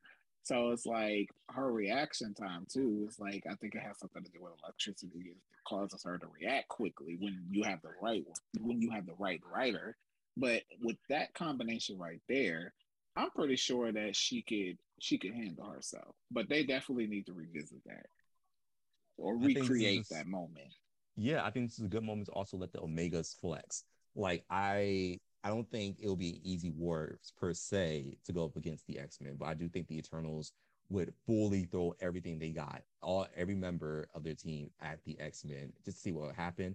I do want a moment where the lineup is just the Omega stepping up and like going to handle the shit. Um, just so you can see in scale what's the difference between an alpha like Polaris and Magneto. Mm-hmm. But you know, mm-hmm. the, the girls won't always agree with me. I think Henry is actually will actually be excited to get introduced to the Eternals. I think by proxy of having to justify um, his little arguments against the Eternals, when he comes down to it, he will finally pick up the Eternals book and secretly start to read them, even if it's just a hate on them from a distance. I just oh, want to see not, who's. I'm, I'm, I'm, not like these Degeneration X girls. I don't hate watch or hate read anything. Mm-mm. I'm like Kim Cattrall. I won't do nothing if I'm not enjoying myself. You will thoroughly. It's the thing is that I know because you like the Transformers, you will like the Eternals. You will like the Eternals. It's not a bad comic. It's a terrific comic. That last issue was fucking orgasmic. You hear that? You will. It was. You Right. will. It was very. it's very rapey though. It's very It- very It's off-putting. really it's, it's giving it's giving it's giving Umar Johnson energy, like donations, donations, donations. No one's reading that. Yes. When Thanos looked old dude in the face and said, Oh, you're an artist too. I'm an artist as well of death, but you know, still an artist. But I dabble in criticism. Let's take a look at your little moment right here. This is so cute. But what you need to understand is that nothing is eternal, nothing except for Thanos. And no, I'm not going to kill you because that's actually generosity. I'm gonna let your girlfriend comes in here and let her knife your ass up. And it's gonna be so funny to me. Have fun, baby. And left. That You're- was a you are- beautiful moment. You are Thanos a is- masochist. Why you like this stuff? I don't like that. It doesn't excite you so when apocalypse is getting into his boots right you don't ever stand for it you ever stand for those moments he just goes like you're not me you're because apocalypse because apocalypse is a real man. Mhm. Apocalypse is a real man. Thanos is a woman. Like Thanos chasing after dead pussy. Fuck Thanos. you, know, you you know your choice. Your, you know your choices. You know, you know you a motherfucking simp when Deadpool talk you out of pussy, bitch. Like Deadpool fucking took his woman. So I don't want to hear nothing about no fucking Thanos being this god. Where you can't like like like let me let me tell let, nah, since we let, let the record show that that motherfucking insomnia got got dick so good, his woman waited for him for eternity, him to come back to Amen, to come back. She say, I know he'll come back to me when he when she when he see this pussy. And and Genesis knew. Death was like, nah, I'm gonna go with the crazy Whoa. nigga with the I'm scarred gonna- skin. And that let's I'm not gonna also forget. Let's not also forget. He slang that. Richter. He's, he's it was like he threw it with Moira. He stroked Right. it. He stroked Right. it. And the next thing you know, she dressing just like him. She got inspired by the Right. dick. And- and- Richter, hey, we hey, talk about hey, I will never criticize polymorphine. All right. I will never do that. You know me. I am a I'm a part of the apocalypse hive. I have been the last year and a half since he concluded X Swords. This nigga has an infinity gauntlet, and he can't even he can't even fuck women right. Oh, shit. His kids hate his This is skin and- ass. This is skin and bones, Cindy. This is skin and bones. Listen, but he mean, be they're doing so much great work with him and the Eternals that I'm like, I've always hated Thanos. I'm gonna be real. I've never liked him as a villain. He's always felt like far flung. And I'm like, I prefer reading Darkseid. Like, you know, if I'm gonna get like that energy from a character, I'm gonna read Darkseid.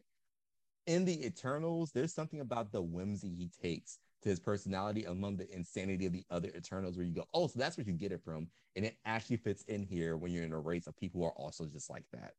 I'm just saying. I'm just saying. All right. he's he's not lying. I'm just gonna say because I've been reading it and been like, God damn, this fucking story is interesting as shit. Fuck. I want to. I find if the writer has any books out, like because generally the writers are doing a lot of good work with these characters, honestly. And you know, we will always applaud great artists and great writers, even when we're dragging the other ones. So I'm I'm giving respect, but I'm also saying the Eternals are also worth their due. They are great people, even though some of them just became black. Well, no, Phastos was originally the only black Eternal and then they kind of just retconned him to be white, like they did, you know, our homeboy Sunspot. Yeah, that's what happened. Phastos has always been black. And you want me to read? All right, it's been a lovely show. Thank you all for coming out to It's KRK Radio. explained. It's explained in series that sometimes the Eternals get resurrected in a different race or gen- different gender, and that's what Oh happens God. every so often. That they just get resurrected as something different, but they're not human and they're not racially anything. So it's just like their safe file just gets quote unquote corrupted, and they just come back different. Oh, It's not like So some Psylocke shit. Because if you want to talk about it, let's talk about it. Psylocke. We can talk about So- it all damn day. so so, bas- so basically, so so basically, they they Omega Sentinels. Got it. True. I also want to see Thena fight Psylocke, but just because I know she- Psylocke might lose that fight, and then Rogue steps Psylocke in. is going to lose that fight. What? she's Kwannon. You know she's going through shit right now, right? I'm not. I'm, I'm, like, I'm like Quan, she called your baby ugly. The Mm, it's a wrap. After that, I think so maybe actually, ugly. Maybe she might be upset Kingo. about that damn baby. Yeah, Don't bring the children and leave the children out. Girl is crying. She's down bad. You never. One thing they writers love to do the humble female character is kill their baby and watch them go into turmoil. But then didn't didn't Trial of Joseph give us the ability to bring that baby back anyway? The baby is a mutant. Oh, the baby wasn't a mutant. Hmm. That's unfortunate. Damn Poor girl. Man. It do be like that sometimes though. It really do. Gave, it truly be. She like gave birth that. to a plastic scan. That's what she get. But here's well, my thing. I'm like, why can't she? J- this is like us just editorializing a solution. But I'm like, couldn't Jean just go into his head and like rip out the memory of the genetic sequence? Like, yeah, the genetic material was dead, but like, he, you guys clone things all the time from like genetic code. I mean, it's possible you could do it. Um, and it's not like it's going to be bad cloning. I feel like I think it'll be good cloning because you can't argue that it's a bad clone. The baby has no memories; it never was born. Uh, and hindsight, quantum tripping. She big tripping. Yeah. Get over yeah. it, sis. It's just a cluster of cells that didn't even have a life. Wow! Wow! Wow! Interesting. Wow! Wow! Interesting. Wow! Wow! Wow! Very, very wow. insensitive, Stephen. Wow! wow. You try, you try, you try to get us, you try to get us uh canceled. Wow! Seriously, we ain't even get started yet. wow! I do think Rogue would wow. beat Thena's ass, and I'm also looking forward to that. Rogue needs more moments. Actually, that's what I hope happens after Judgment Day. I hope this is the segue into Rogue stepping her pussy up full throttle. Wow. I hope at the center of Judgment Day they put Rogue. Mm. I hope she spearheads that entire mission as someone who is the actually she's the only member of the team who has been an Avenger. No, Starfire's been an Avenger. Wolverine's been an Avenger. Havoc's been. Do we count? All right, let's be real. Do we count Laura and Sunfire as having iconically been Avengers? Yeah, because she was in Avengers Academy, right? Avengers Academy barely counts. That's her training to be an Avenger. That's not her being an Avenger. I thought about Logan. Well, yeah, Logan, but I'm talking about members of the actual X Men right now, like as in the comics, the comic series, who will probably get a tie-in to the situation. Oh, because again, they haven't explained that shit yet about how they're going to do it. I feel like maybe we're not, we won't be getting Arakko, but I do feel like we will be getting Apocalypse as a tie-in to the situation, just because it's applicable. Like I feel like it needs to happen. Apocalypse versus Thanos has has to happen, but um, and Salvador is not going to win that fight. I'm so sorry. Oof, sweetie. You know what? Well, well at least he, he got resurrected. I, would rather I'd rather get I'd rather have a man to get his ass beat with good dick than a man who can fight with bad dick. I said it. I, I said it. I said it, and I ain't changing on it, Candy. Listen, I I honestly do think Apocalypse might win the fight against Thanos. I think Apocalypse will win. I, I, think Apocalypse will win too. Honestly, I don't think his resurrection. Win. Once he re-tapped into his magic, once he did through all this stuff, I think after the events of X of Swords in particular, he is now ready and willing to prove that he is the strongest. He beat Genesis. He beat um Annihilation. I'm like, you gotta, he gotta. There's no, you can't beat Genesis and lose to Thanos. But isn't like a like isn't like Thanos like doomed to always lose or something? He's doomed to always survive. So it's not that he loses, it's the fact that he does not get the one thing he wants that he inflicts on all things. Like when he says the only thing in life is eternal is Thanos, that's him actually being really negative at himself because he wants nothing more than to return to death. But because he is by nature of who he like species, he is eternal. He can never be with her. And so he inflicts death upon others so that they may return to her herself. So he he's is he still banished from her the realm of death altogether? I think so, yeah. Okay, so then um somehow somebody quote unquote killed him and he got sucked into the actual eternal resurrection process. Yeah. Came, that's how he came to the Eternals in the first place, to then eventually become the Prime Eternal. Um, yeah. Sorry, spoiler. Um,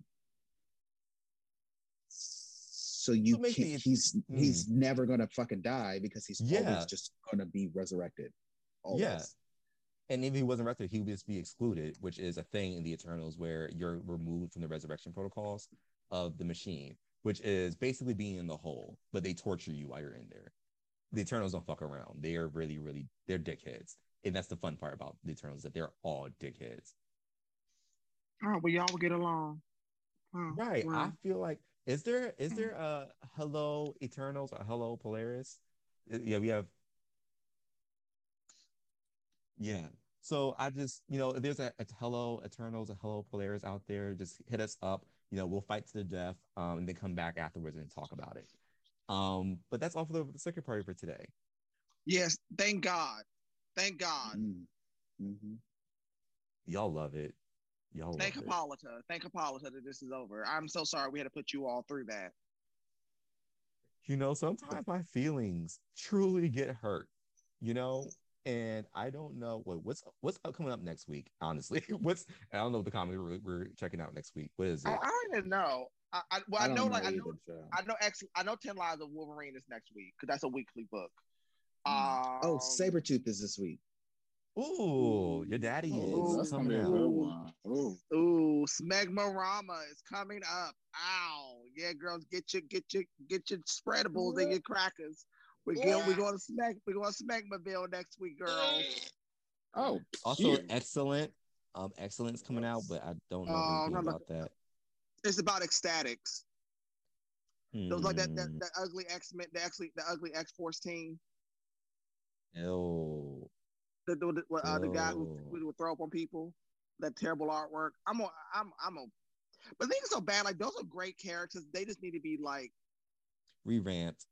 Yeah. Recontextualized. Yeah. It's yeah. it's possible to save characters like that. It's just it requires big moments. But I do trust the X X team. Maybe I might check it out for a bit and then like report back on the, you know, if guys is that top or a flop, you know. Um, but yeah, that's all yeah, that's all. That's all we have. And you know, it's been a great show, and we hope to see you guys uh next week. Hopefully, make sure you follow Hello Krakoa Radio. Um, answer our quote retweets. Um, send uh, respond to our thirst post. Um, follow all of our personal accounts and support us. Send us love. Send, send us satisfaction. Mm-hmm. Tell mm-hmm. everyone that Stephen Blackwood is always right. Thank you. So and don't at me um in his foolishness, please. Thank you. This has been Krakoa Radio. So, coming back to you next week. So long.